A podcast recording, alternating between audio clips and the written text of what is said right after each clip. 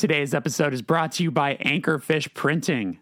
Hey, are you thinking about starting up that band, label, or distro? Or maybe you already have one and you need some merch.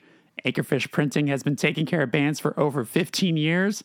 I can speak from personal experience. When Touche Amore started, Michael at Anchorfish was our guy for shirts, hoodies, patches, back patches, anything uh, that you know you could put ink on material for. He can take care of. Check out their uh, Instagram over at anchorfish underscore printing right now and mention the first ever podcast and receive 10% off your order. Hit them up for shirts, hats, stickers, anything you can really think of, and be on your way. This podcast is presented by DistroKid, an incredible service for musicians that helps you upload your songs to all music streaming platforms from iTunes to Spotify and Apple Music, then pays you revenue from your songs all in one place. They've got a really cool new feature called Splits that allows you to add collaborators so you can pay your co writers and fellow musicians without needing an accountant. To get 30% off your first year's DistroKid subscription, just head to distrokid.com slash VIP slash hard times.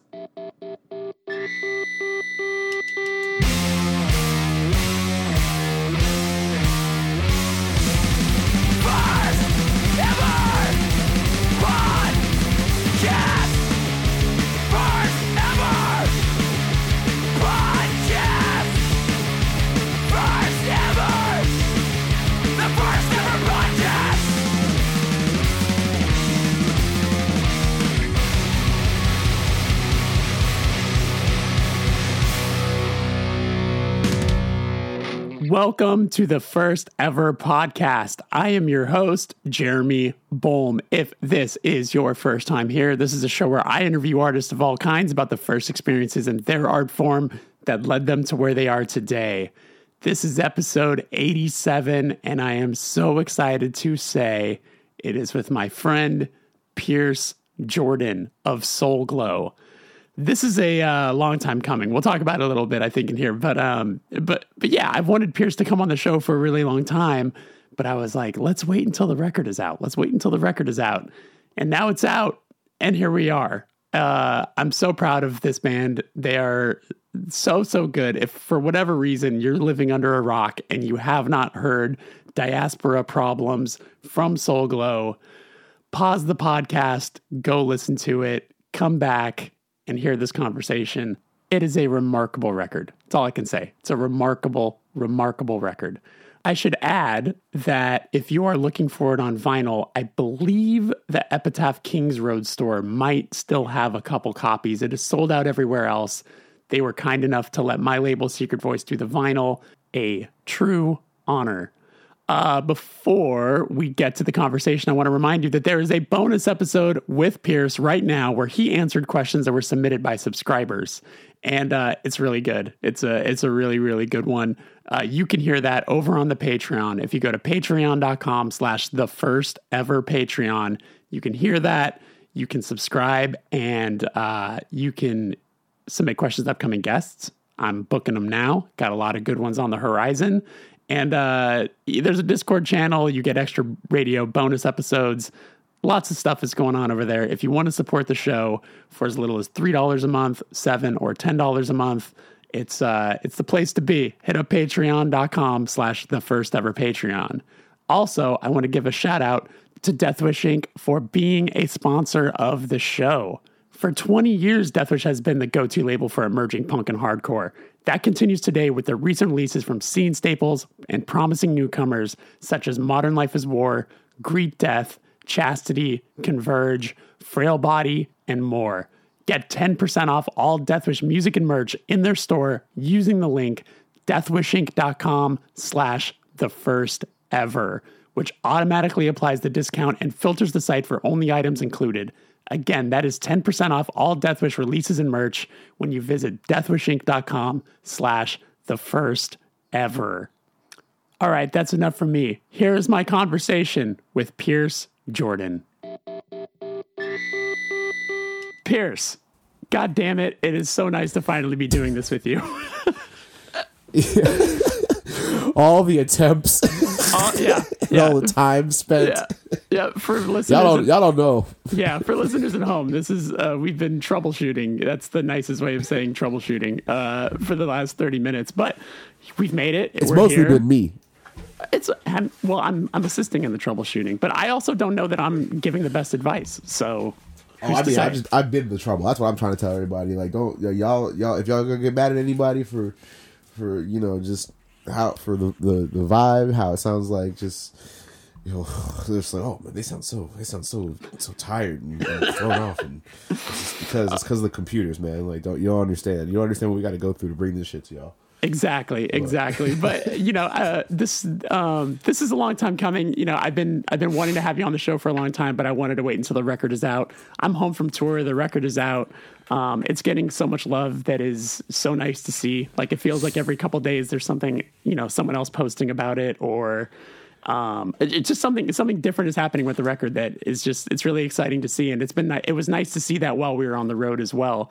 Um, how are you feeling at this point? Is are you are you kind of taking it one day at a time? Are you overwhelmed? Are you psyched? Are you do not know how to feel?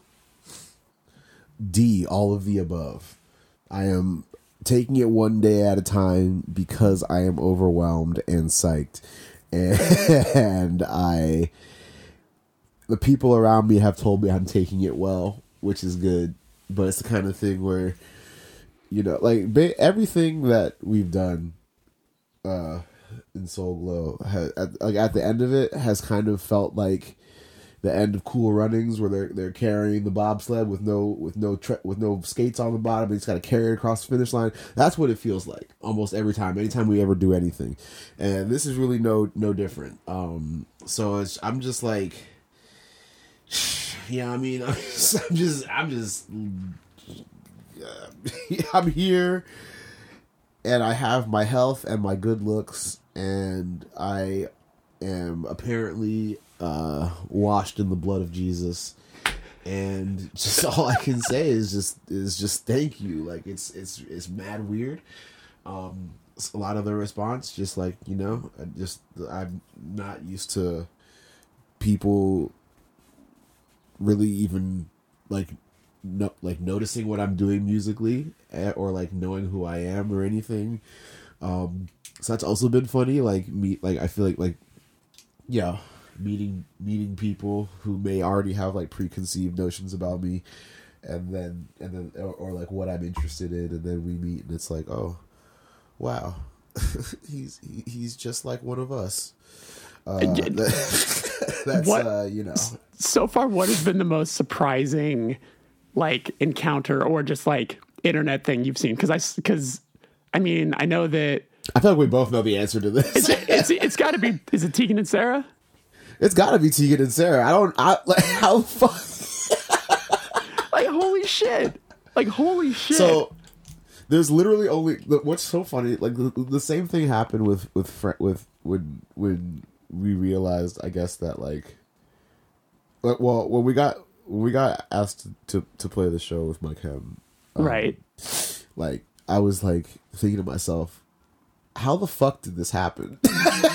and I'm like, who uh would be responsible for this? And you know, there's because it's is I mean, for somebody like me, it's it's usually a very short list of people. I don't really like. I mean, I feel like I like I know some people. I guess I've met some people in my life, but I don't feel like I'd be like knowing hella people. So it's uh, so it's just like, how did that happen? And it's like, oh well, you know, Gigi did that video thing with Frank. Da da da. That's probably like you know he has the internet. It can't, it can't be that hard to figure out. And then people tell me Frank's got his ear to the ground with like this with like the streets and shit and like underground music. So I'm like, yeah, it makes sense. Yeah. Um. So with Tegan and Sara, like I had I went through this same deductive process and I was just like, well, my friend Carrie, Bearcat, uh is like has been acquainted with them for some time. I think they went on tour together back when uh Bearcat was uh a singer before she pivoted to being a DJ superstar. And I was like and because cause she had told me like just about uh being on tour with them and stuff and so that was like I guess like that that had to be it. There's no other and and like I saw they shared the song that we have together, so I was like, that has to be what it is. Like that has to be it. Um But then you also said Thirdface was on there. Right. I can't account for that. That's the thing that had me hyped. That, that's the Yeah. thing. I'm like, I'm like, yo, like, you know, ma- like my again, like my deductive reasoning is just like Tegan or Sara or one of their people who was just like, yo, let's listen to this album, Yeah. and then they saw the song with uh or they just or they just looked into the album and like the people on it like oh, who else is involved in this? Because there's one person who i know is involved in this and this is kind of out of excuse me out of the ordinary for a hardcore Right. record to have a, a dj have a vocal sample or a vocal feature. So like oh, let's let's let's look into that. Like this is just what i'm assuming that people think. And i just gotta say you know making assumptions about what people think is not really the way to move through this world but when you have very little information and Yeah. probably none is going to come forward until some undetermined cosmically aligned date you got to just be like you know making assumptions or as other people call them inferences so i'm just inferring all these things and uh, i'm just like you know maybe they just listened to the record and they found out about Thirdface and they were like yeah this is hard which i feel like as, that's what any person of taste would do that's what i tried to do with you so Straight up. Yeah. Straight up.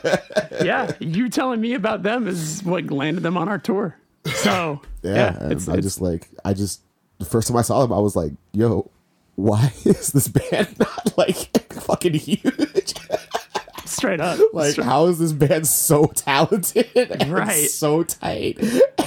and like they're they're like just now playing like they're like it had me fucked up, and I was like, how long have they been a band before they played Right. show?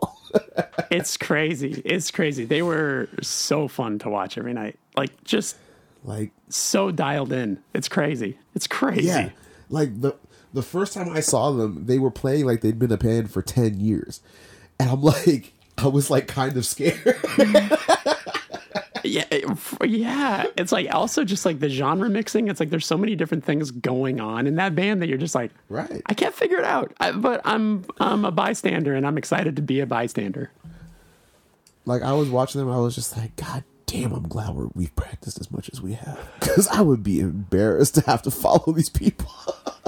Uh huh. Yeah, yeah. I, I And that's I how your band should make people feel. Yes, yes.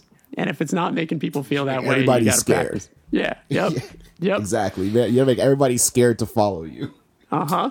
There's a few. There's been a few bands definitely throughout our time where we saw them play, and we'll look at each other directly after a song or the set and say, "I never want to have to play after that band, ever, ever." Yeah. I'd like to think that we've had that effect on some people as well. Yeah. I can't I can't say who, but some people Sure. have said that they wouldn't take us on tour because of that. Uh, but I also feel like, you know, I don't know, man.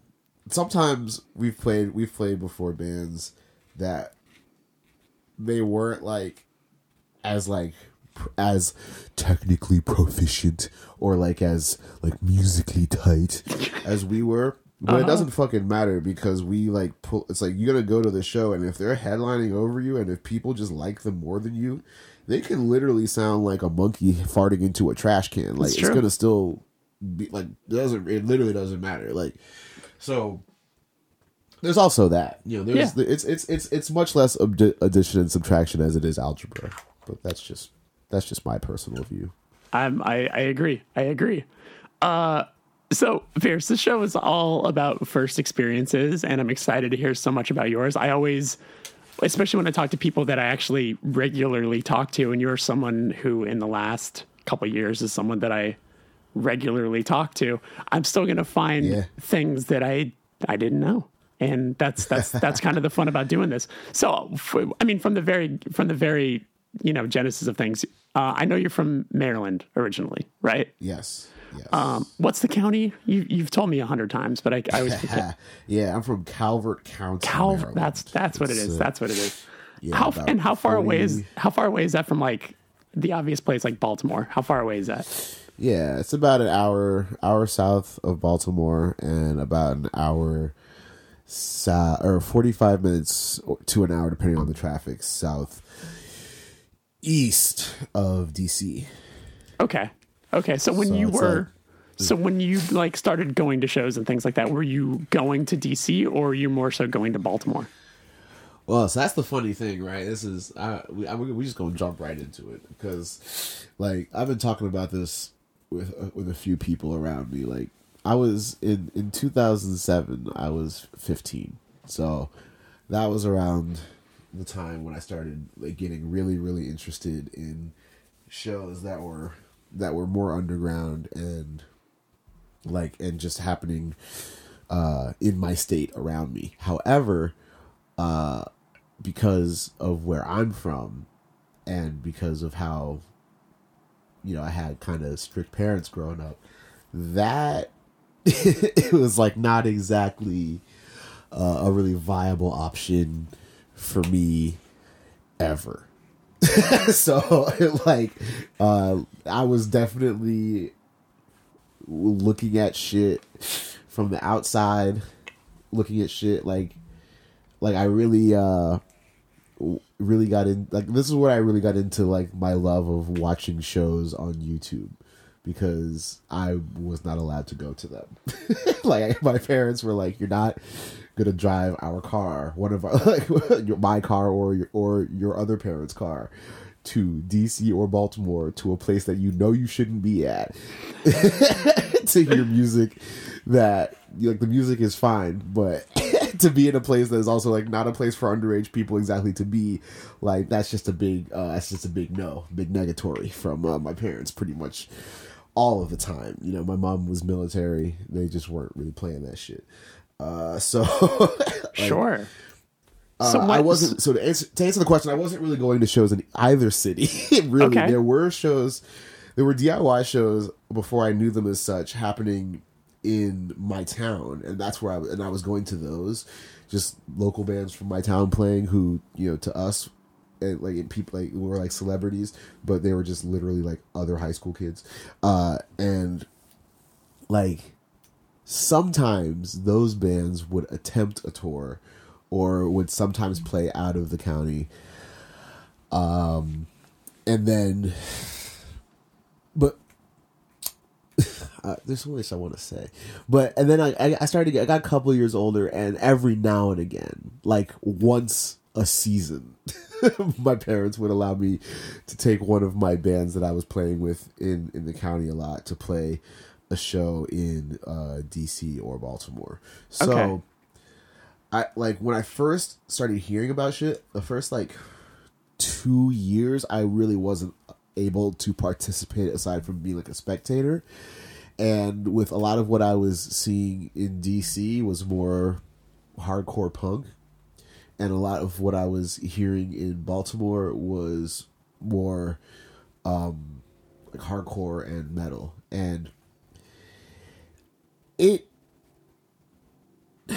I don't want to say it hasn't changed because, like, both. Of, I feel like both of those, like, both of those musical traditions are based on shit that was happening before that at the time I had no idea about. Like at the time, like the main DIY venue in Baltimore was the Charm City Art Space, which I know you're familiar with. Yep. Um, I saw many shows there once I got to be a certain age. Um, but it was also always through like copping rides with my friends and stuff like that.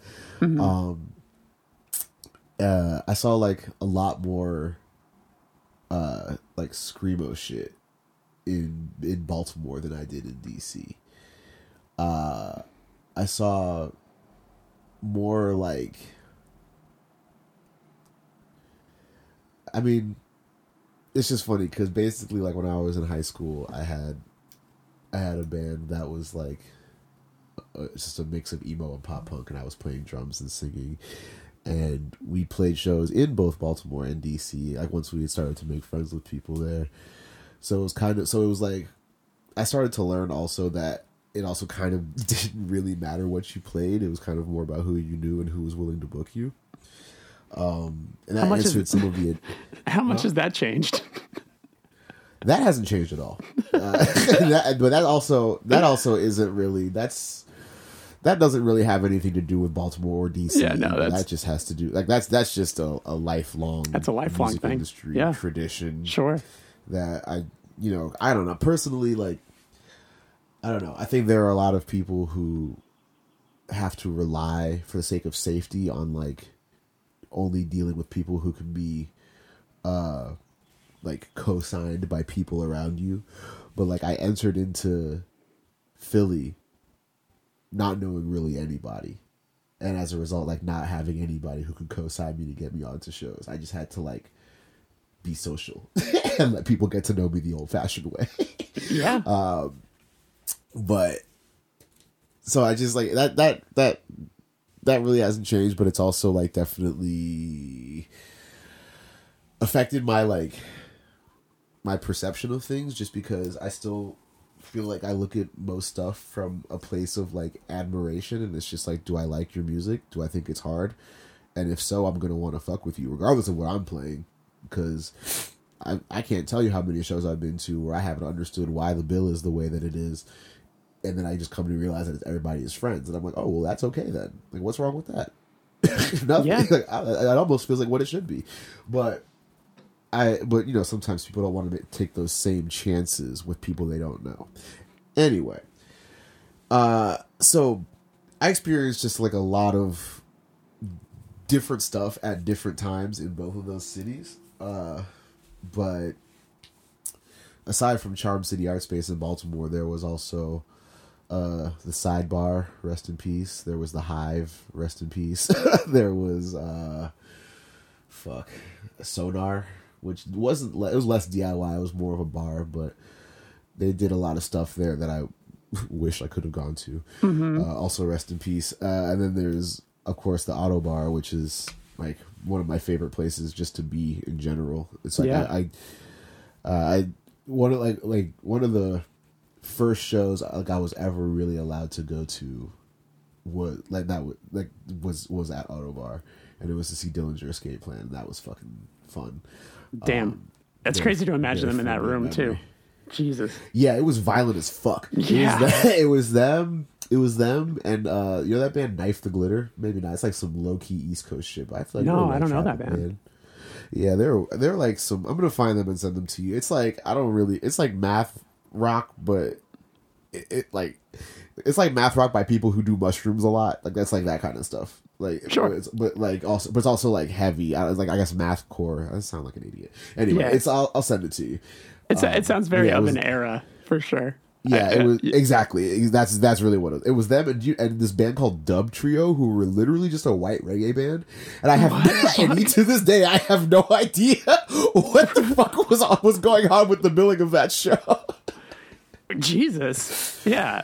Yeah, it was it was how- strange. The- How how does that how does that band have a name called Dub Trio in whatever year that was? Like that seems like that would have been taken a long time ago by other people. Jesus. I agree with you. The year of Wow. that show was probably two thousand nine. Huh. Uh, Yeah, I'm And, fascinated. Yeah, I'm yeah. I fascinated. don't I don't know what to tell you. Yeah. Wow. Uh, but it's mad funny because I was there were so many other shows I wanted to go to at that venue. Uh, like I, like Coalesce played there once with um Pig Destroyer and See You Next Tuesday. And I wanted to go to that shit so bad, and my dad was just like, "There's a really good Redskins game on right now." That's it's like that. It's like that. Uh, I can't take it. It's like this is that that kind was- of shit. That would have been 2006, right?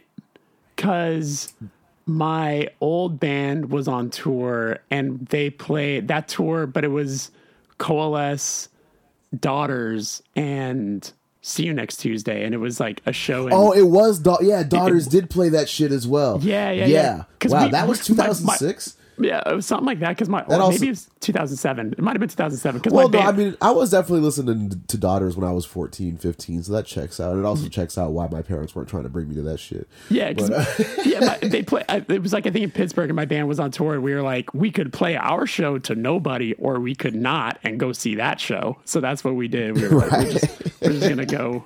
We're just gonna go see that. So I remember seeing that that show, and uh, just like that was my first time ever like seeing anything like that, like somewhere other than California. You know, so that was like Mm, mm-hmm. a special experience just for that. Um, but yeah, so Now, conversely, with go ahead.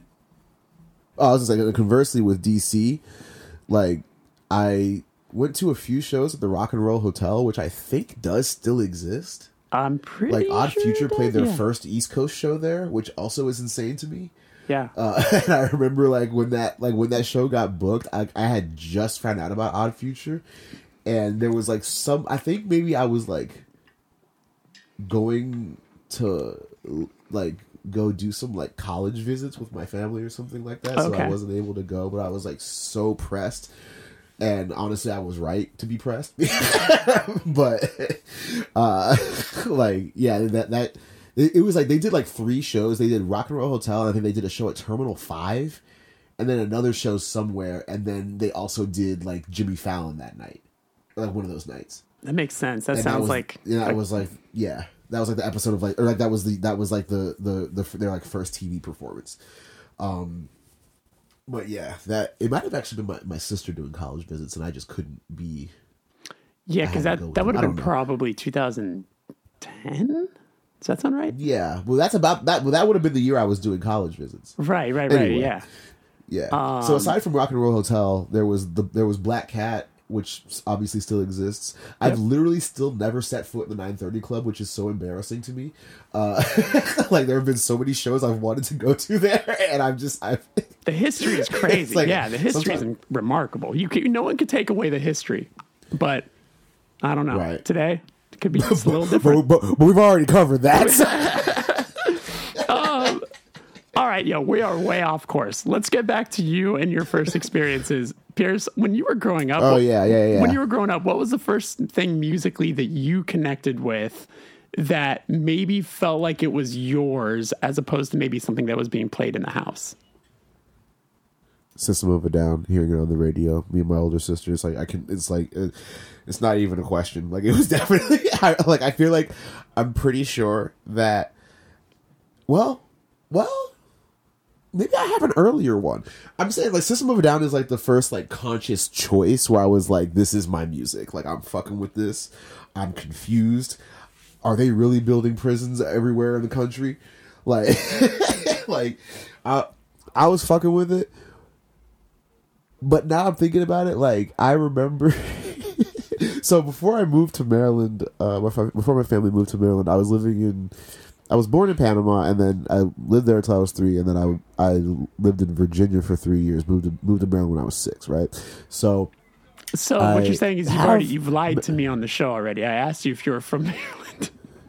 You got all well, this so history. that's the thing. When you, You got when you got when you got military family, you're not really from anywhere. Okay. You know what I'm saying? okay. Okay. Like- well, I mean, those, those uh, being born in Panama, like that's a that's a that's cool. You know, that's Yeah, that's a whole other. Yeah. That's a whole other thing. We'll, we, we can, yeah, we can get we can get into that in, in a second. But I don't really have because you know I was a whole, a whole being with no sentience basically. But we'll, I, there are some things I can tell you. okay. but So in you terms of you music, moved like you moved around twice as a kid, and then you landed in Maryland, and that's when you kind of had the coming yeah, of age. as a okay. as yeah, as like a baby and a toddler. But yeah, I definitely came of age in Maryland. That's it. that's for Okay. sure. I li- I lived in Maryland from from 1999 until 2011. okay, that's significant. Okay, but I, I, I it's cool to So know I- that when I say I'm were- from Maryland, it's like that's the most amount of time yeah.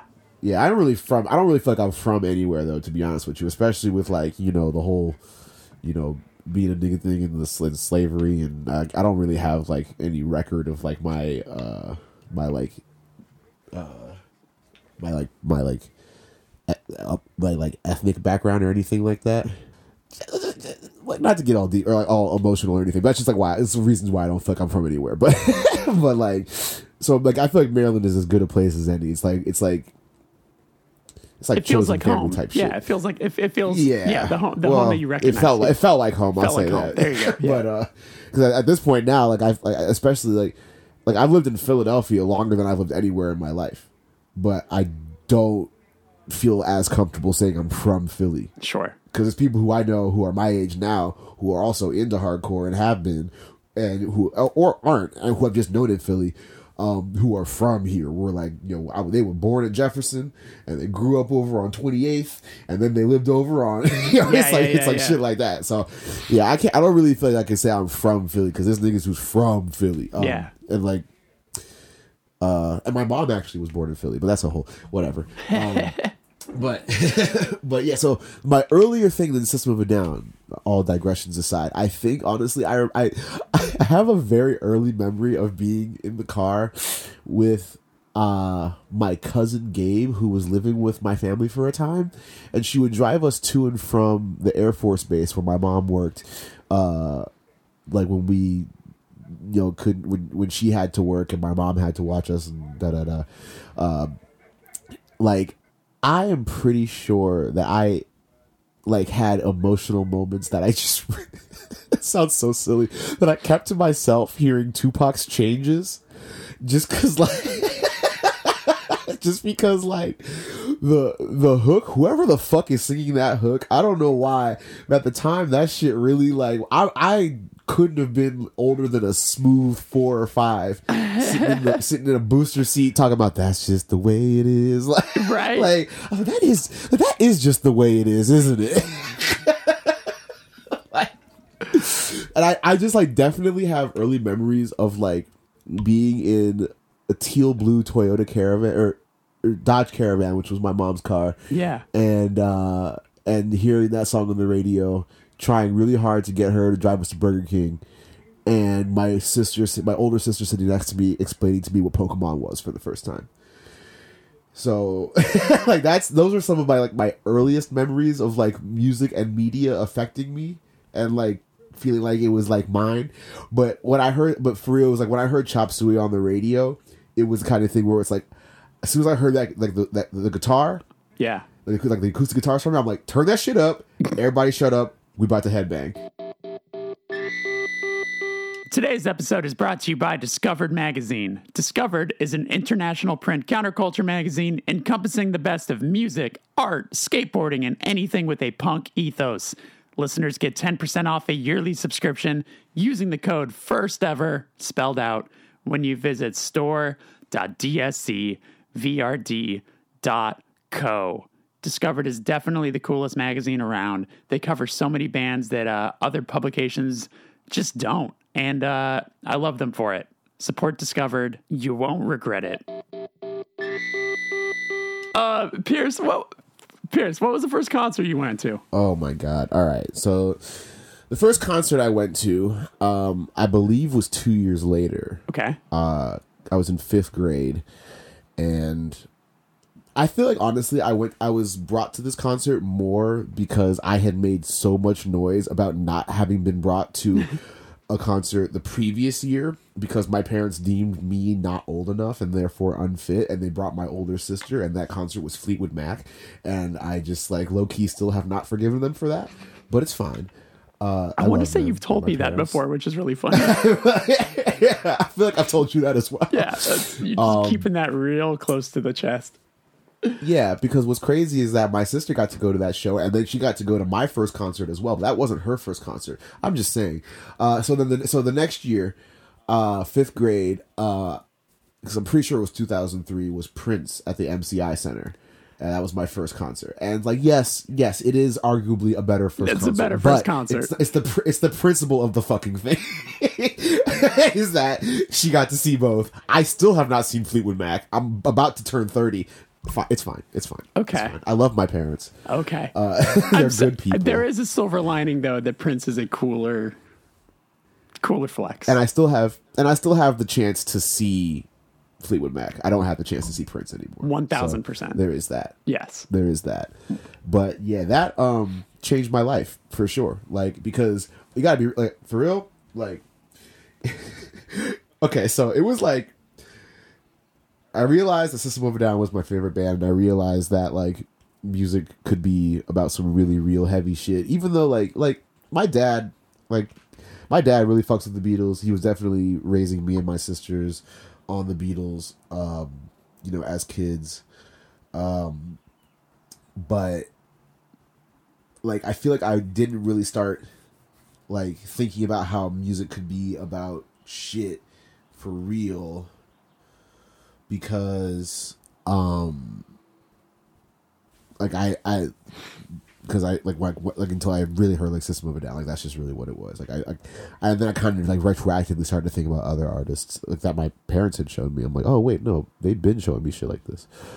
But um yeah like it was the it was that and then seeing Prince at the MCI Center and seeing how people reacted to him seeing how I reacted to him and just how it felt to like he did he did Purple Rain as his last last encore. He did like two encores that night. And Purple Rain was his very, very last song, and that shit was like being at church. That's really all I can say. Like it, it, I have experienced that feeling since, just because like some like I've been to shows where I didn't even really know the artist that well, but I could see how much everybody else was enjoying it. Where it kind of you kind of just feel like a little prickly and a little bit like emotionally touched, and like when I when I saw when I saw Prince, it was like that times a million. like I felt like I had I I was just like, oh, this is what I want to do. I really really want to do this. Yeah. I really just want to and I and it was there was no thoughts of like logistics or anything like that. It was just like I just I want to do this.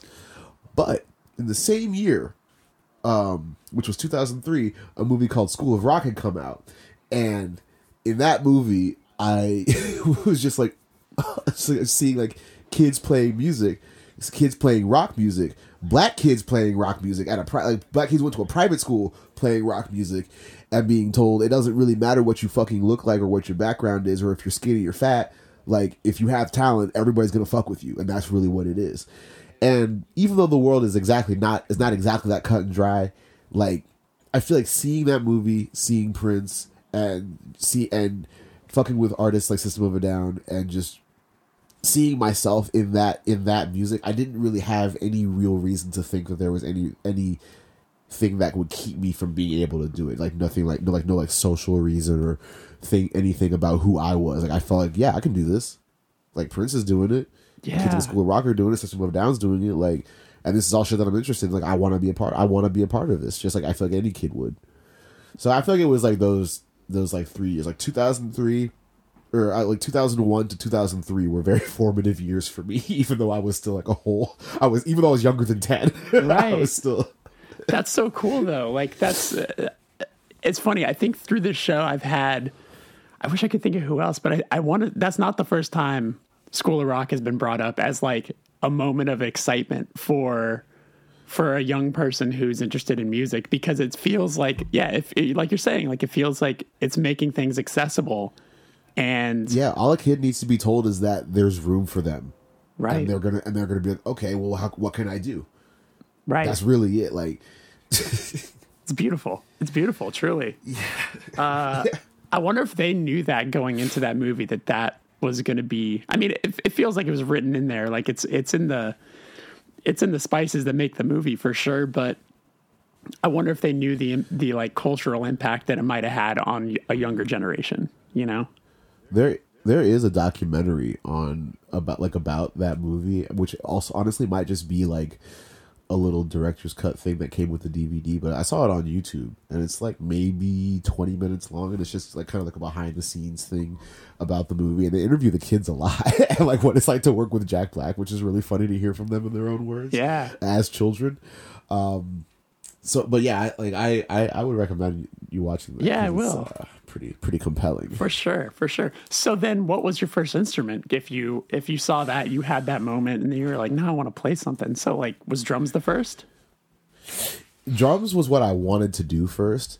Like, I don't really know why. I just it was just Well, as a little- sexy to me, I guess. For, no, for a little kid, I feel like drums. um, A lot of times, kids lean into drums because they look like the most fun thing to play, and also kids like being loud and obnoxious. And is there anything? in my ex- in my experience with yeah yeah there's nothing more fun yeah like you're you're you're like in my experience with like with like working with kids with music like it's always it's always been drums Yeah. like this I feel like uh, like because this is how it felt for me. Like as a kid, like I could look at a guitar and a bass and just be like, okay, that requires things that I don't know how to do, and I don't like. Well, I can look at a drum set and be like, I just gotta hit that shit.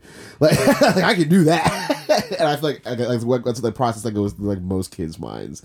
It's like I can look at that and I already know what needs to be done. I don't like the finesse and all that. Not so much.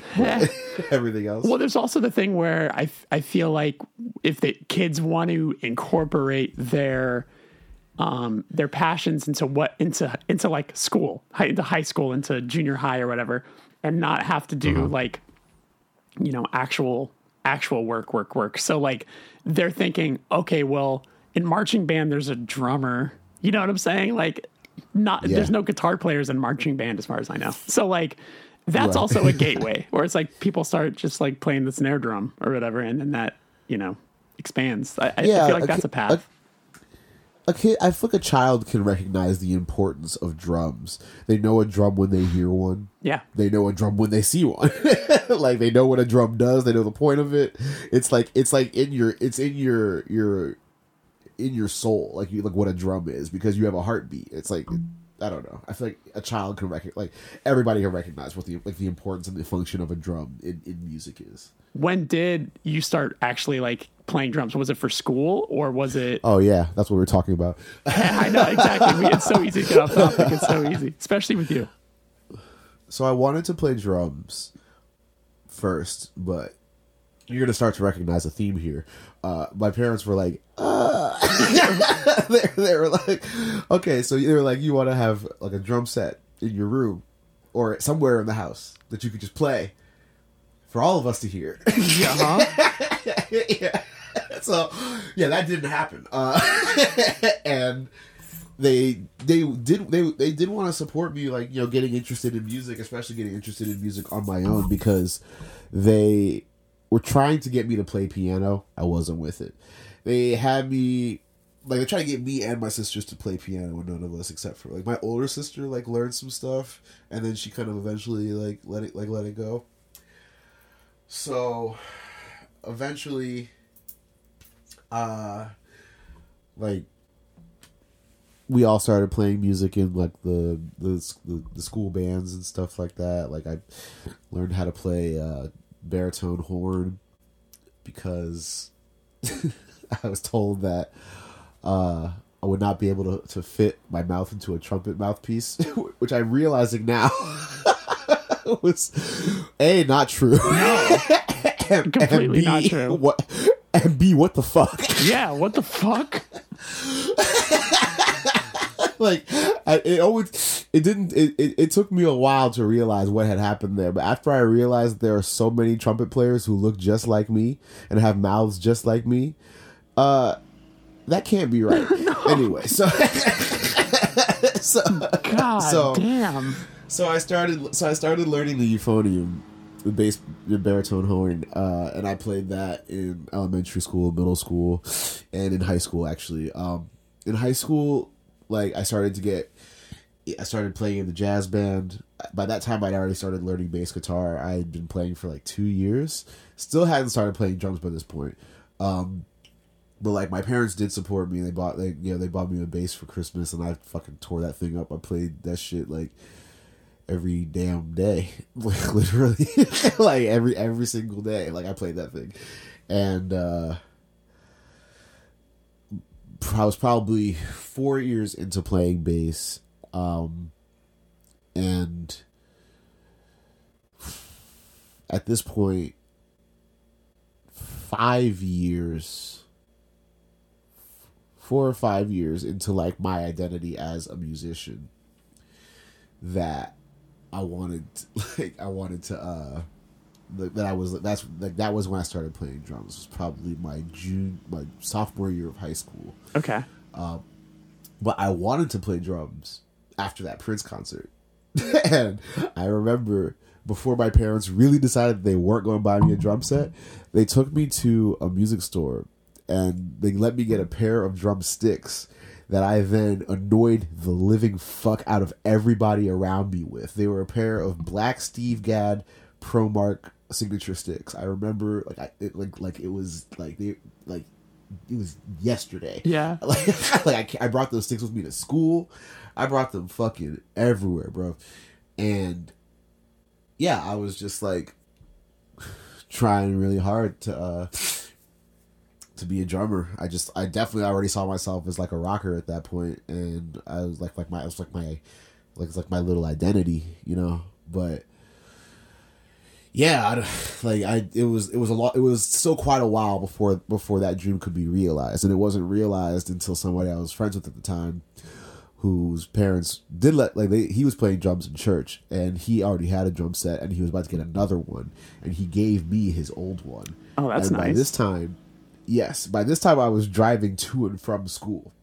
So, uh, that was the only time that my parents let me drive their car was to go to school and to go to the grocery store for them. Um, so after school one day, went over to his house, got all of his drums, put them in the car, like drove them back to my house and hid them in my closet.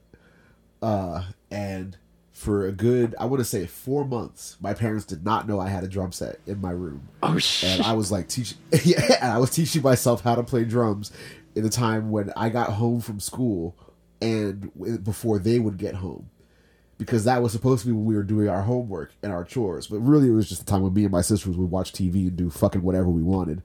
Uh, and then as soon as I got home, t- television's off, everything, and we've been doing homework the whole time. I was playing drums that whole time. yep. Yep. Yep. That's, so Yep, the, the the pleasure the pleasure of being a, a a kid whose parents work all day and the exactly thousand percent. Yeah. Um. So one one there's one day my mom came home early, and I'm like going hard as fuck.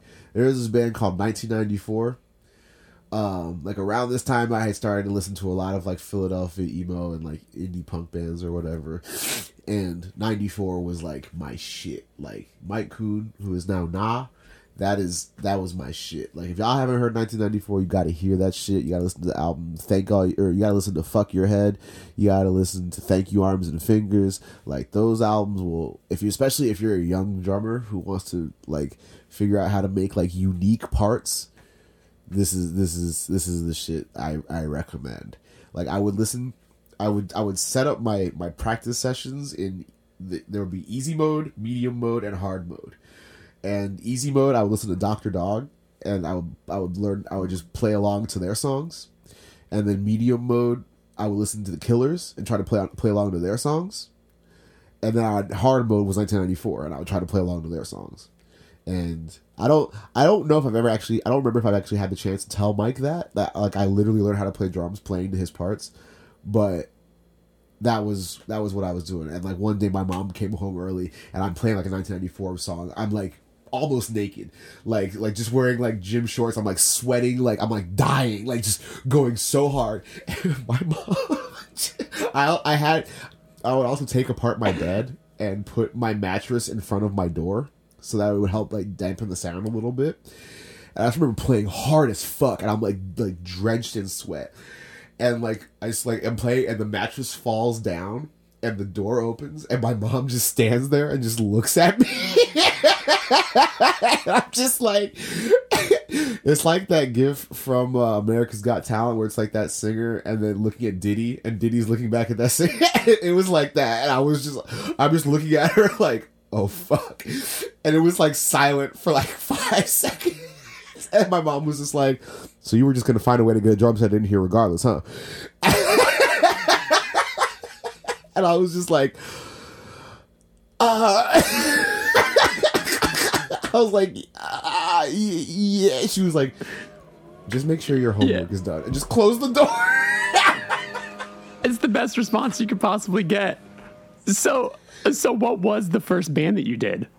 the first band that I did was called Victims of Society. Three suburban kids. Yo, yo, Yeah. yo, yo. My very first band was called Victim of Atrocity. Aww. Wow. We were so victimized. I know we were so in, in Burbank, California, a bunch of fucking idiot kids with nothing to worry about except like, oh, I hope my mom doesn't catch us ba- having loud band practice. Yeah. the atrocity of making The atrocity of that. Exactly. Just, it was definitely like, what's the gnarliest word we can find in the dictionary? And we stopped at A, you know? That's as far as we went. atrocity. That's pretty good. Yeah. That's pretty good.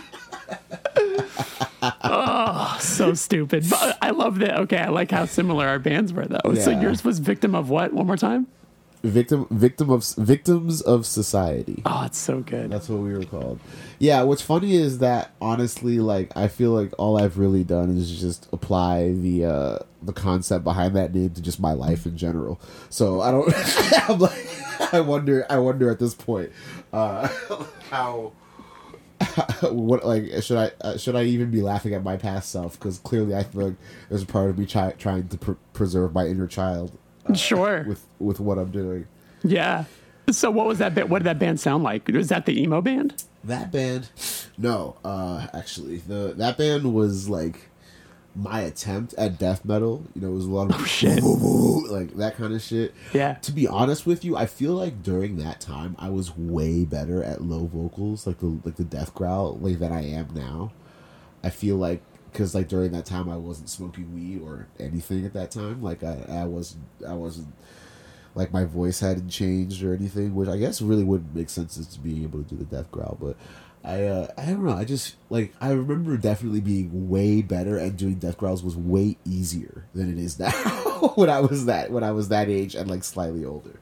Sure. But uh, yeah, yeah, yeah, trying to go for the death metal thing. I was playing bass and doing vocals at that time, uh, and we all lived in the same neighborhood, and we rode the bus together, and that was kind of how, that was kind of how um, wanting to play drums came about because like I wanted to do it like on my own, you know, like for myself, but also there were two kids in my in my my neighborhood who were talk. I could like they were they were friends with each other. and They like I I would like I was like kind of friends with them. Like I was really friend. I was really trying. I was I considered one of them like my best friend, and the other one was just like the person I feel like who I was competing for his attention for or with. Uh, and I think uh, I was just like, well, yo, I, I'm gonna I'm gonna learn how to play bass. I'm gonna get, I'm gonna get my mom to give me a bass, and then I can play I can play with you guys too. And they were like, okay. so uh, when that finally did happen, we started a band and started writing songs. And I actually do remember writing a song about wishing that people wouldn't judge me uh, for being into rock music. Uh, and that's kind of the only song that I. Well, actually, no, we had another song about the internet, uh, but just about the, the rise of technology and how it made me afraid. But uh, but yeah, that one song, which I can't really remember the title of. I remember it had this one riff that went.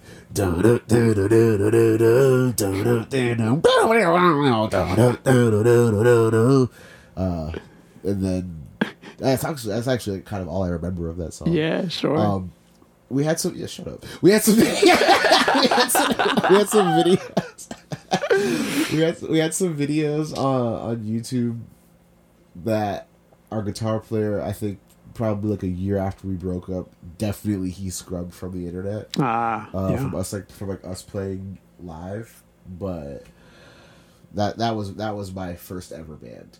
So what was uh, so was that the band that you obviously played your first show with? What was the first show you ever played? Yeah, that was the band I played my first show with. I remember being very, very nervous the entire day. I remember having really fucking bad stage fright. I remember playing with my back to the crowd. I remember. Sure. and So it was, and so it was I kind understand. of a blur. yeah, so I understand. Were you you were singing in the band? Oh yeah, yeah. I Okay. was, I was, I was. I wrote the lyrics. I was singing, and I was playing bass. Oh, so, so you were like a- okay. So you were playing bass as Yeah, well I at was the doing. same time. I was doing my Glen Benton thing, you know, death growls while while playing bass. Okay. Shout out okay. okay. side, you feel me? But uh, yeah, so like Do you remember what it felt like to like record for the first time though? Was it something that like you enjoyed doing or I'm pretty sure I hated it off rip. I'm not gonna lie. I Right. think I was really excited when I first did it. Uh, but like, it's kind of hard to fully remember what it was like to record those songs. But in the bands that I would start somewhat after where we were really experimenting with like recording and shit like like like my, my friend my friend lee in a band that we had uh she had got a, she got a reel-to-reel machine at a uh at a at a yard sale and like taught herself how to use that how to record with that and that was a trip That sounds like, awesome. i feel like off it was it was really cool and really fun, especially since I was playing drums in that band. I didn't have to like worry about singing, but like I do know for sure that I really fucking hate recording vocals. Uh and of course what did I what do I do now? I'm doing features and shit, so I'm doing it more than ever. But, Yeah. like I just like you know, I've we've talked about like like the headaches that that we get sometimes from from Sure. for so long and all the straining and like that shit really like really just deads the whole enjoyment of, of, of of recording music. And honestly, like it's been so long since I've been in a band where I was recording where I was recording like an instrument that I don't even really fucking remember what it was like what, it's like. So I Yeah. uh, like I yeah, I I that was the that band was the first time I recorded music though, but I just don't really remember like what the experience was like and how it felt for me. But Sure. I mean, yeah, so much really a fan time. of it now. Yeah, so much time has passed. I'm sure. Um, what about what about touring? Was Soul, Soulglow wasn't the first band that you toured with, right? Um, to be honest with you, Soul Glo is the first band that I like. What I would consider real touring is Sure. is the first band I've done that with. Um, I've actually my the first out of state show I played was actually in Philadelphia. Now that I'm thinking about it, uh, it was with Prawn. Oh, Prawn. Yeah, yeah, yeah. It was. It was with Prawn. Okay. Yeah. I don't remember who. Marathon Girl? This band from somewhere in Pennsylvania. They played as well. Yeah. It was with. I remember Prawn played. Ah, yes, because I remember this. Okay, I'm sorry. The, this was the first out of state show I played. Um, and like I said, I was a se- I was a senior in high school. My parent like I could have. There were times where I tried to like go on weekend tours and like I would be like, yo, all I gotta do, I can book this shit, and by the time I have this shit booked, I'll talk to my parents about it. It'll be whole shit gets booked. I talk to my parents. They're like, "The fuck, you're not gonna take our cut? Like, what? Are you high?" and so I have to cancel all of these shows that I just like that. Definitely happened once, and I was definitely really blown, really blown. Uh, but yeah, I think really like the first out of state show I played actually was in Philly. Now that I'm thinking about it, um, because I was going. That was the same. It was around the same time that I was going to look at schools, and my dad and I were going to go up to look at Temple, and I was like, I am going to use this time effectively, uh, and I'm going to play a show while I'm here. Yeah. my dad can't fucking disagree with me wanting to do that because he'll fucking be there Yeah. and like so that's what we did and then a few months later the show that i thought was my first show but then i forgot about this philadelphia show was um in new brunswick uh with with that same that same band which was called joe Slobotnik. Okay. Um, uh, was the so when you said it was like Soul Glo was like the first band that ever did like, you know, like real touring? Was that the tour that was? Because I think I want to say the first time I caught wind of your band was when you were maybe did did you do like a short run with like Gloss and Gouge Away? Um, we did a run we did a few shows we did like a weekend tour with gouge away um jesus this was probably in 20 in the winter of 2016 Sure. we played a show at abc no rio and cloud rat also played and that Okay. was fucking sick Yeah. Uh, and i think we did like a show in philly and maybe a show in jersey or something like that and but with gloss we only played with them one time and that was when they uh played in Philadelphia. Oh, At okay. a spot called Lava Space. Okay, then I'm I'm mixing things up then because because I maybe Gouge Away did a bunch of shows with with Gloss on the East think- Coast. Yeah, I think they might have done some. shows Okay, and for some reason I thought Soul Glo was involved in that too. So, um, what the was show the, we played, the show we played with Gloss was us and the Hears Collective and them okay? at uh yeah at the spot called Lava Space that I am not sure if it's still open Yeah, I haven't heard because it's it's it's very DIY and they do. I mean, actually, now that I think about it, I'm pretty sure they are open. I'm pretty sure my roommate just played there. Hmm. I'll, I'll I'll I'll figure it out. But anyway, yeah, that, that's where that show was. It's a Got cool it. spot. It's in, it's in West Philly. They do a lot of stuff. A lot of very very like. Like a lot of motherfuckers be talking about community, but they be doing shit that's like actually community shit. Sure, sure. Um, what? How many bands were you in uh, before Soul Glo? Once you moved to Philly? Before Soul Glo, once I moved to Philly, let's see, let's count. I had Smoother, aka the Smooth Guys. I had Cool Points. I had Body Party. I had What is? Let me ask you this: What is the reason behind so many bands? Uh, and then also, like, is it a thing where you feel like you've accomplished enough to where you're like, oh yeah, we recorded, we played some shows, now I want to do something else, or do they all kind of end for one reason or another?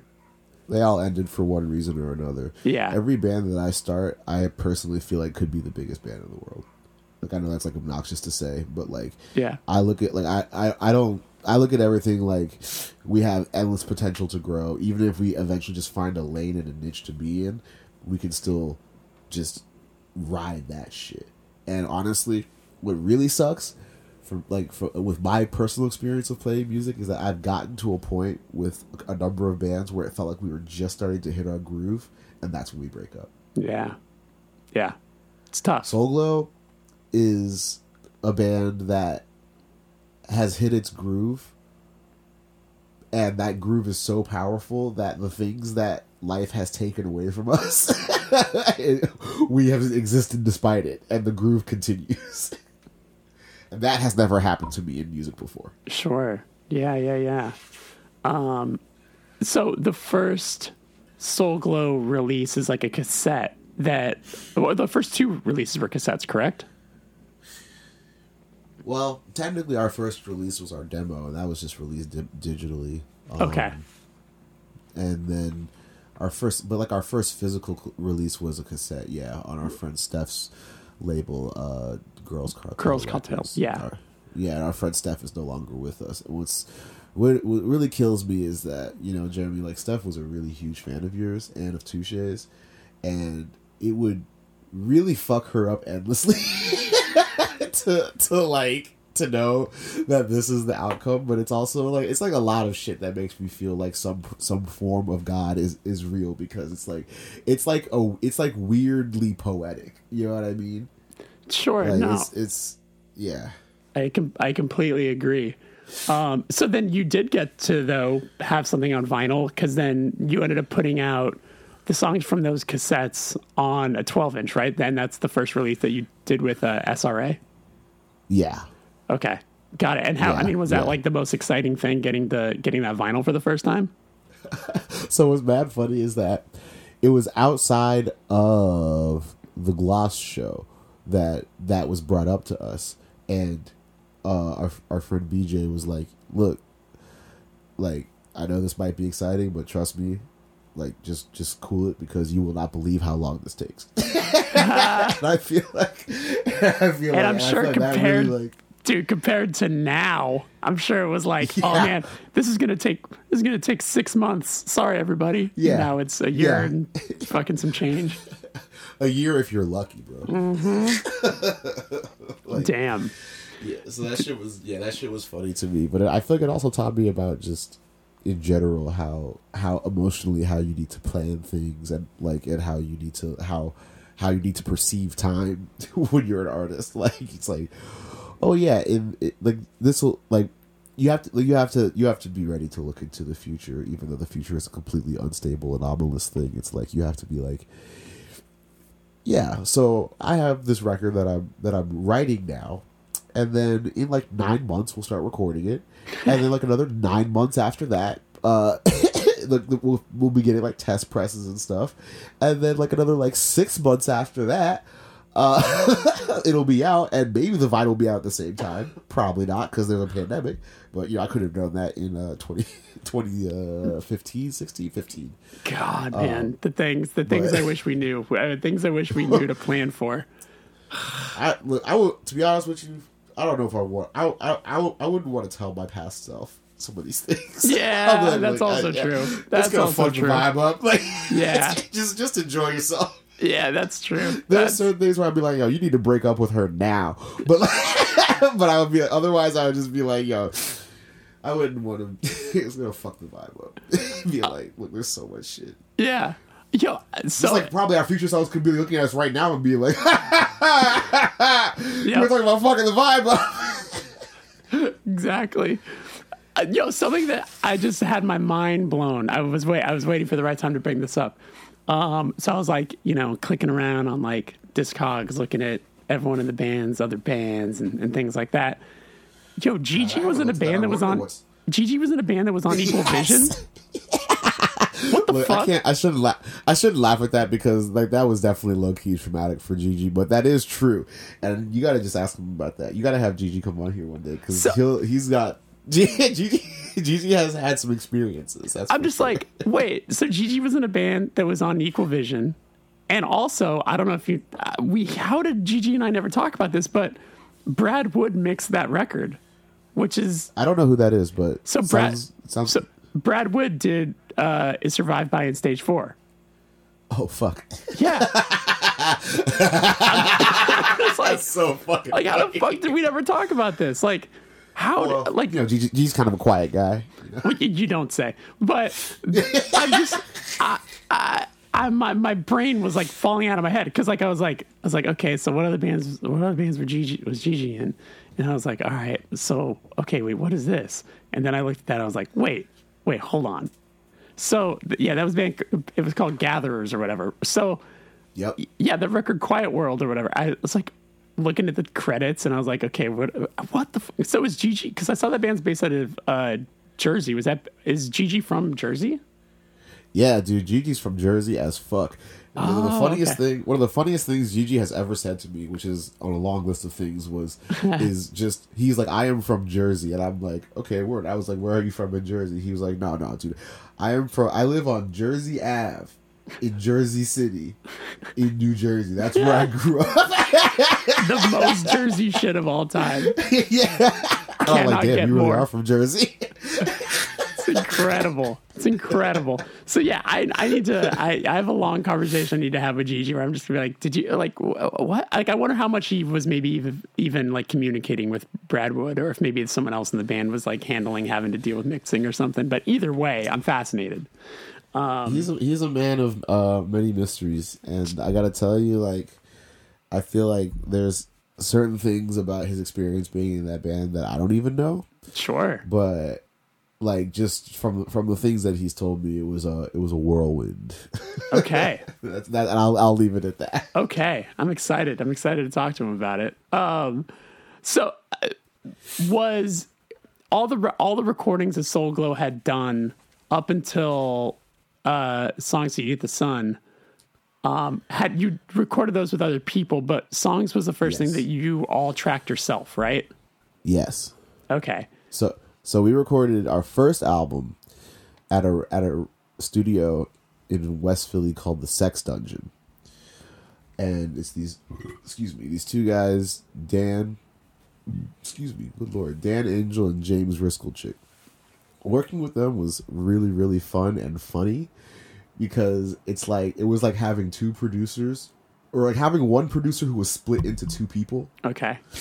And like and it was just like it was also kind it also kind of felt like like it was like Steely Dan like the two niggas from Steely Dan recording your album and they're just like going back and forth undoing each other's things oh, and, Oh, no. and like arguing about about certain things and but then also agreeing about certain things and just but like not really talking about it it was so strange but I really it was really it, it was enjoying enjoyable for me because at the time I didn't have like the highest level of emotional investment in like how things sounded and how th- like I was just still like really in like happy to be there mode.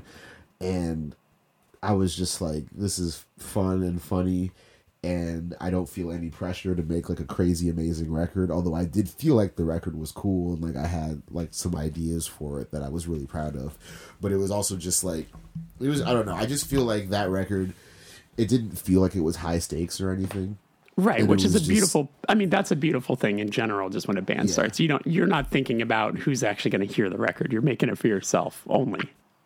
Yeah, I mean, I feel like we've been smart enough to to do things in a way where nobody can have any actual expectations from us, but like at that point, like there, nobody had any expectations from us because nobody knew or cared who we were, and so I was just like, there's so it just felt like there like there was it was just a completely blank slate. There was so much that we could do if we wanted to. Yeah. Uh, And so yeah, there was just like there was just like a lot of experimentation going on, and I wanted to work with them specifically because they recorded Pile's album "Dripping." oh, right. And I saw that. thought- yeah. yeah, and that is not a hardcore record at all. But the guitars on that record sound fucking sick, and that was what I cared about. Yeah. so, so I was like, like let's record with these dudes. Yeah. and like the rest of the band was like, all right, cool. Um, so we did, and we made a record that I, that I really can't explain. Sure. Um, but you know, It's- it just it was well, No, I was gonna say, uh, but I feel like it, it set a precedent. You know what I'm saying? Like, it Yeah. it uh it it got out to more people. You know, like the fact that it was it was like a standalone. It wasn't like a collection. It was like an LP. You know, and uh yeah. that's I mean certainly that's We the first just thing that I heard. we were just like, okay, I'm gonna be real with you. Like, we have a demo out, and then after the demo came out, we wrote like so many songs so quickly that I was just that we were kind of just like, like let's just put out a fucking album, like fucking because like a lot of people are like okay, demo, EP, album. We're like Yep. fuck that. Like let's just let's just let's just come out swinging. You feel me? Like like, and that's kind of what what I've been really interested in doing is not just like what your songs are saying, but also with the how they exist and what that communicates. Right. And like the year before Spirit of the Beehive had came out of like nowhere with a full fucking record. And I and it fucked everybody up. Like eh, oh in Philly, I guess. And whoever heard it at the time. But like it fucked people up. It fucked me up. And I was like, this is hard as fuck. Like how y'all just gonna come out of nowhere with an album? And it's cra- and it's this. Yeah. like like spirit's first album is still so far ahead of where a lot of bands are trying to get to now. It's like I, like i i really admired that band during, like like during that time and and all throughout since i've heard them. But like i was like that like i was like that shit's fucked up. And like i was like we should do something like that because we have all these songs like and like that is hard it's a hard move to come out with a fucking album. So that's what we was that's what we was trying to do with that Yeah, I love it. I I think that's I think that's such a cool move. I feel like people need, are so excited that they just want to get their music out, and I respect it and I get it, and we we've all been there. Um, so they don't think about putting together an entire record. But one of the things that I think I admire of the million things that I admire most about your band, one of the things I admire a lot is that, especially with um, the LP that is out now, the new the new record. I mean, leading up to it, the amount of times you told me like oh there's a vision for this or like oh like we are like there's this is specific plan for specifically this record and like you've I know I know how your brain works where it's like you've you've already thought about the next records and the next records and things like that. Um but I, I appreciated that it was it had to be one way and it had to be this way and it had to be this one record and all these songs had to be a part of this one record.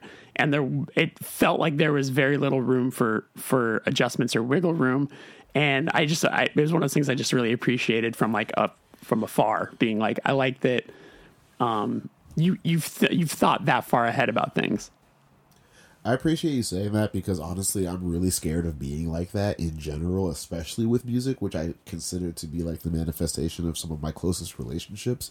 So I definitely don't want to like treat people like that and be uncompromising. Uh, and and like in stuff with the band, like I I try to like force myself to allow certain things or to leave certain things open, so that it gives other people like a root like room to step in because a lot of times, especially in this band, like there well there will be times where people will will will there are a lot of times where just because of how already I've I've been f- functioning in the band like people expect me to have an opinion on things. But a lot of times I'm like I'm I'll I'll be purposefully saying nothing because I'm trying to make sure I'm not just steamrolling everybody. Because I have I have had a tendency to do that and I don't want to treat people like that.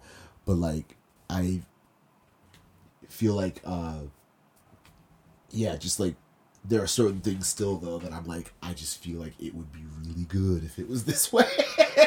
Right. And I think that there, so it's that- it's a hard line to toe you know?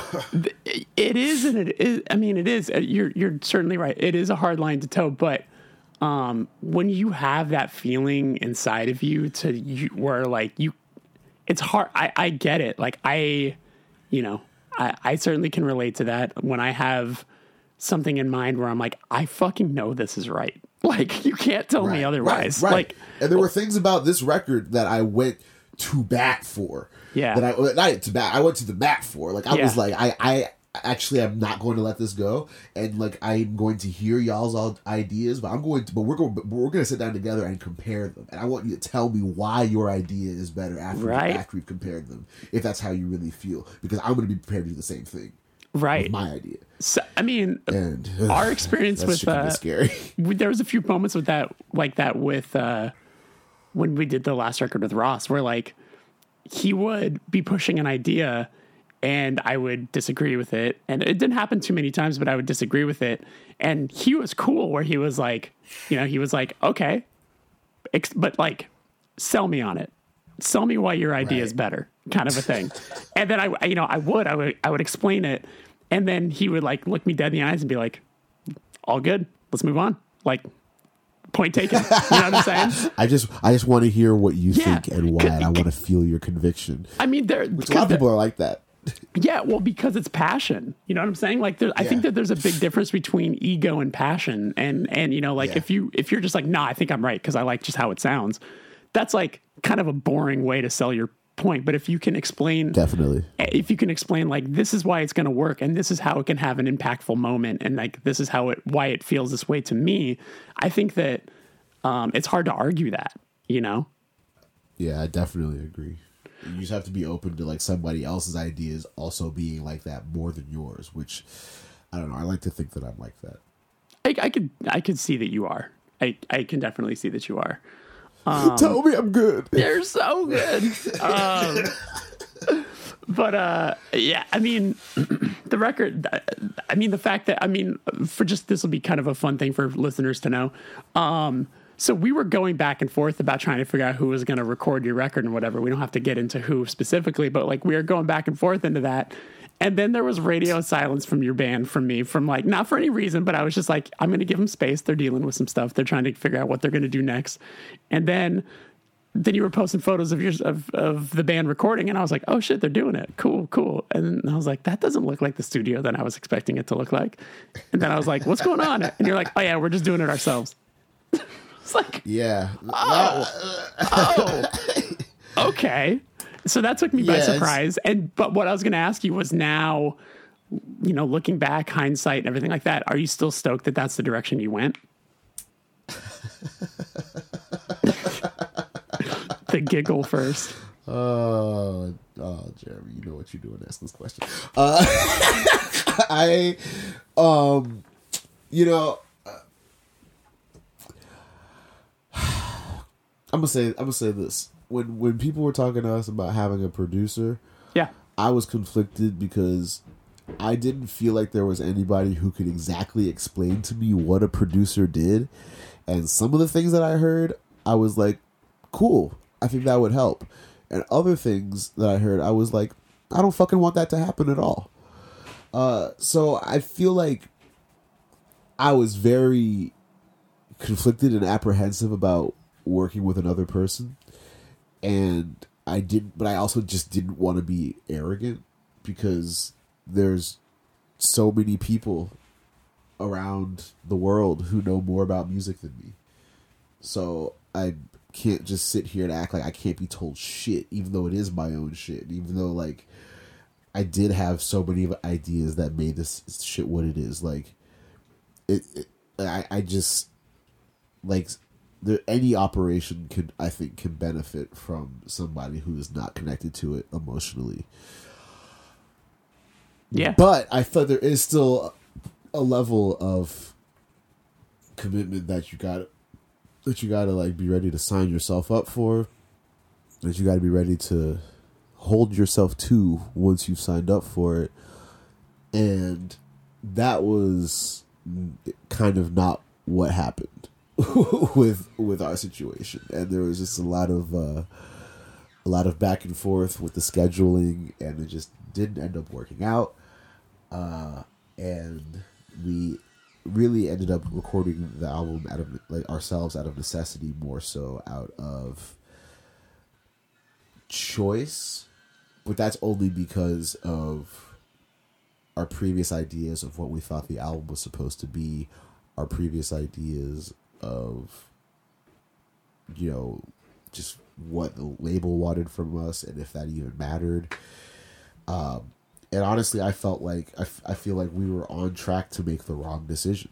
And honestly it was it was put right by us by circumstance the universe god whatever you want to call it. Like but i feel like we were supposed to do it ourselves. And to be honest with you i like there was a time in the when we were writing the album where i was just like why wouldn't we record it ourselves we have all of the ability to we have most of the equipment everything else we can borrow like why the fuck not we've been making good sounding records like why the fuck not? But again, I didn't want to be arrogant. I'm at the point now where I'm like, no, fuck that. We can make our own records, and everybody should. But Do you? Let me ask you this: Was it hard for the band? Was it hard for the band to know when it was done? Because there was a point I remember when I was checking in, where I was like, you know, how's things going? How's things going? And I remember there was like, yeah, we're almost done. We're waiting on like a flute part, and I was like,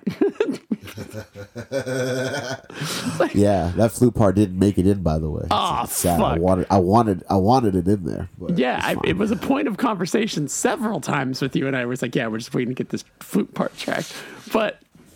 You know, but you get what I'm saying. flute though. and clarinet for one song. Okay, you get what I'm saying. What I'm asking though, right? Where it's like Yeah. when you're doing Yes. something, when you're doing something yourself, it sometimes is hard to know when it's done because there's always an option to just sit back down at the table and pull it up and be like, well, let's just add this, or like maybe let me chew that again, or or that kind of thing. Did you go through that, or did you all kind of collectively know when it was done? I don't think I went through that. I think Gigi went through that. um, Sure. I because there was Gigi had to listen to it a lot more than me. Uh, and And for those that are listening, Gigi, uh, we can would would you feel comfortable saying he's the engineer, mostly engineer producer on this? yeah, or- yeah, okay. him and Evan Bernard, like Okay. absolutely. Sure. But like I would say that like all of the All right. Fuck that shit. I'm sorry, I was trying to pick up something while also being not get too far from the microphone, but I couldn't do it.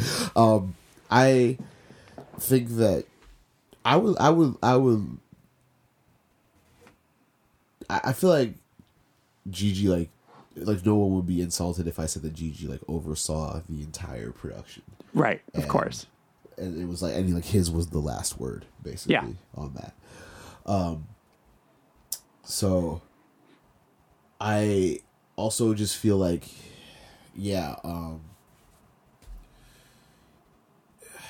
uh what, what was the, what was the other thing we were talking about the- well, the question was like when you when you thought when you all Oh, no, collectively knew it was done. Yeah, I feel like I feel like he had to go through that more than me. I feel like there were a lot of times where I wanted it to be done, Right. and, and I knew it. I knew it wasn't, but I was so goddamn tired.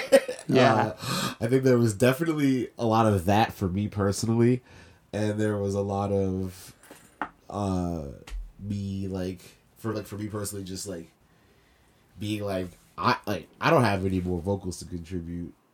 and we're just adding instruments, and I don't really know what, how long that's going to take. Right, There's no real. Because there's also the thing where uh, I'm sure a lot of people know, but Will Yip mixed it, and it's like it's like yeah, it's like you have to hand the record off to then Will for for Will to then start his process, which and who who knows how long that's going to take. So it's like it's just like that. That and he does it completely alone. Right, right, exactly. So then you're So waiting. just kind of, yeah, you're waiting for the you're waiting for the mixes, and then you've got to send notes, and then you wait for that. It's like it's a whole process. So it's like, yeah, there's that there's that extra amount of time that is sort of a big question mark with how long that's even going to take. And then I'm sure you're also dealing with the label being like, um, we we getting close. that was the whole shebang. that was yeah. You summed it up pretty. You summed it up pretty succinctly. That was pretty much what it was, and it was a whole lot of me being like, Yeah. Because I was on the sideline annoying everybody, being like, What's up with that art? What's going on there? Because uh, there's a lot of Yeah. stuff that's got to get cooking. Um, so but many, so many pieces. yeah, but uh, do you feel like going forward, now that you've had this experience um, with, you know, a label like Epitaph and everything like that, like you kind of are set up to like, you know, be prepared next next time? Oh, definitely. I Yeah. mean, I don't know. We haven't talked at all about like the next record. Oh, Don't, don't, Uh, don't fucking talk about it. No, it's way too early. don't, do not yeah, that's even what put that's that what in they there. say. That's what they say. But I've been thinking. I was thinking about the next record while we were recording this Well, of course you were, as I, as I was saying earlier. But, but I'm just saying, like, yeah, I'm not, I'm not asking you that question in, in like a, uh, in like a, because you need to do it. It was more like, you know, do Yeah. you, do you feel like it was a good learning experience for you? Oh, definitely. I definitely do. But I but I also could say like I do feel like personally like I would I would want to record our next shit ourselves. I I enjoyed that process. I feel like that process is also gonna maybe be integral to who we are unless we're making a, record with like somebody weird like LeBron James or Rick Rubin. Then I would fucking like have a producer or something. But like aside from that, like aside from that, like I feel like yeah, he like uh he like he, he uh I think executive produced uh, 2 Chainz album. Holy fuck, I didn't realize that. I don't incre- think he made the beats. I think Yeah, he was no. probably just in the studio and was, ta- and was saying that shit sounded good. But Yeah, sure. Yeah, he's like, that's cool. I want LeBron. I want LeBron making beats though. I'm gonna put his ass to work. Sure. He gonna learn how to be an engineer because he's he's gonna have to retire soon. So he's gonna have to find something else to do. I'm like, yo, Yeah. come on, get into music. You already you already have you already have a production credit. You trying to get this Grammy? You trying to you trying like what you got? You have like a fucking NBA. You have NBA titles. You got rings and shit. Come on, come Let's on, go. Let's, get, let's get this Grammy. Yeah. We're talking about black excellence. Right. Open up a music school. That's awesome. Oh man, uh, Pierce, I feel like we could probably just do this all day. So I'm gonna I'm gonna just hit you with the last question, Sure. which is, uh, and I'm and I'm excited to hear this answer. Do you uh, do you feel like you even have? Do you, when was the first time you felt like you were doing the thing you'd been working so hard towards? Oh, well, the first time because I feel like that now because I Right. Don't work in a restaurant anymore. So I guess I have to have felt like that at some point. Had when did I feel like that? The first time. When did I feel like that? I feel like I could give a really corny answer, Love it. I love corny answers. and that answer would be like when. When I stopped working at a restaurant, and it wasn't to do music full time, it was just to do another job that gave me uh, way more freedom in life to do music, and I didn't have to get up early in the morning anymore. So, like, that's the I feel like that's the the, the first answer because I was like, oh wait, I have an, I can make enough money to like still pay my shit off and live, and like I'm struggling or whatever, but I'm still alive. You feel me? Like I'm not struggling any worse than anybody else around me. Um, so it could be that. Uh, it could be when I met Tim Kinsella. We played with Joan of Arc to like eight people at a college at Oberlin College, and I was like, "Yo, we just played with Joan of Arc to like eight people at Oberlin College. this is fucking sick." And I'm like, I'm like having the time of my life. Uh, it could be.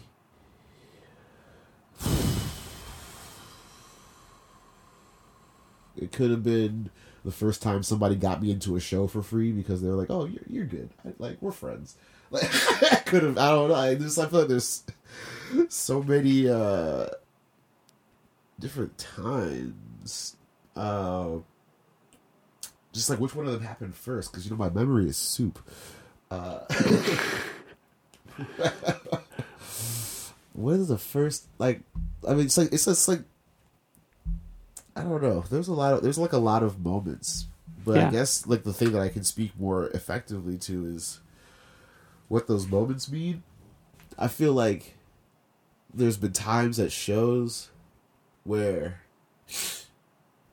like every like we just play a set and everyone just stares at us. Sometimes people seem like they're too afraid to clap.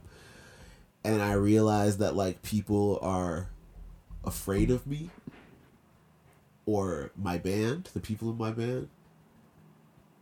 Or like and I realize that like once I start talking to them, the defenses get broken down.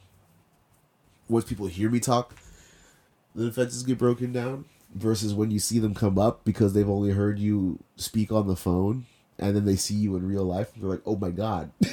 like that's happened to me. And so it's like when I when I feel like I've changed somebody's mind, maybe that's what that's like. Maybe that's like the fir- but like I feel like my my uh my def like my definition of what I'm supposed to be doing has been constantly changing also. And like I think off the rip with this band I felt like I was making the work that I've always wanted to make. And especially once Gigi got into the band it felt very very free and it felt like we were like doing a lot of shit musically. Like it felt free musically in a way that I've always searched for with being able to do like improvisation with not having to like commit to a standard like a specific set list every night. Being able to play being in a different time zone to play music being in a different country to play music. Like it always feels different and like we went like most recently we went to california to play a couple shows. And we played a show with with like a hardcore band that is more on the hardcore side than the hardcore punk side you know? And you know i told i told dude good set afterward. And you know we we he was just like oh thanks. And we started chatting a little bit later at, at a bar that like people were hanging out at and he was like you know to be honest with you man like i was kind of surprised when you said good set. And i was like why? And he was just like well you know i didn't really think that you like fucked with shit like this. And i was like why? Like but also like Soul Glo doesn't play a lot of shows where it's like a lot of bands that sound just like that. Mm-hmm. But i don't know how many shows we've played where every band sounds like i don't know i guess the opposite of whatever hardcore is which i guess is what people have in their minds about us. I don't know what people have in their minds about us though. And i guess like it'll i feel like i'll be i feel like it'll feel like another first time of me like doing what i'm meant to be doing when i feel like music isn't like that anymore. Hmm. And and and I'll feel like I was and I feel like it'll feel like a first time of me doing what I'm supposed to be doing if I feel like I had a hand in it. Because to me that's bigger than any of the songs or the band or anything. But I do feel like there's like definitely like a lot of divisions and I feel like everybody does. I feel like they're not hard to see even though everybody is simultaneously secretly enjoying each other's music Hmm. but pretending that they only listen to one thing for what reason I really don't know. It's like it's almost cooler to to not be multifaceted which i just don't understand. And i think that like you know if people were to like feel a little less like that like they needed to have a singular identity above all that they're loyal to which loyal to an identity what even is that? Especially if identity has the room to change like it makes no sense like I feel like if music if if music felt like felt a little bit less like that and like don't get me wrong the politics of identity are deeply important but i also think the politics of identity work toward breaking down all of these lines that we have drawn so that people can be just can be much more readily and easily recognized for their humanity than anything else. Hmm. Uh so I just feel like I'm constantly feeling like that. Yeah. to be honest with you. I feel like I feel like that over and over again. And with each specific initiative that I think that I that I guess that I want to like undertake or whatever, if and when I accomplish it, accomplish it, it's not going to be comparable to anything else that I've ever experienced. And like that's I feel like you know a reason why why all of us keep doing this shit is because we like we want to feel like that. Right. It doesn't. It, it doesn't.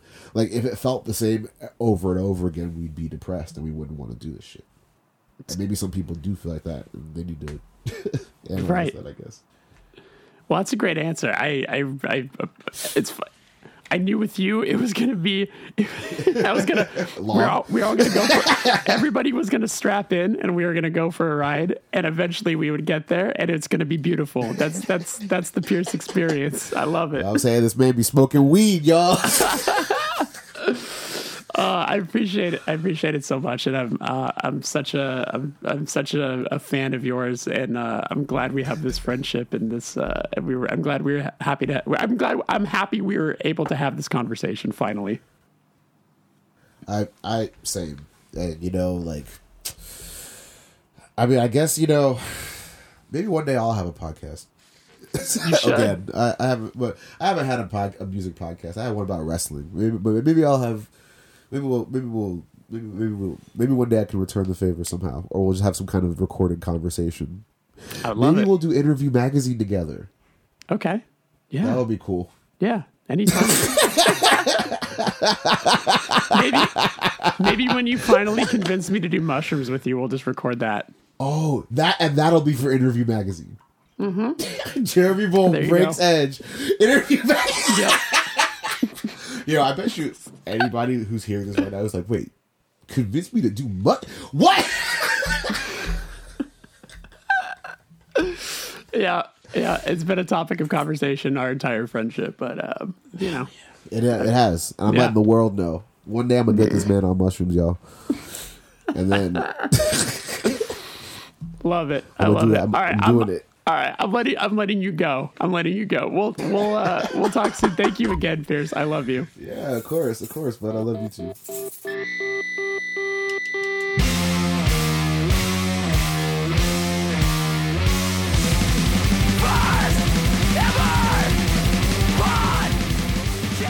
And that is our show. Thank you so much to Pierce for coming on, and thank you for listening. Reminder, there is a bonus episode with Pierce right now when you visit patreon.com slash the first ever Patreon, where he answered questions that were submitted by subscribers.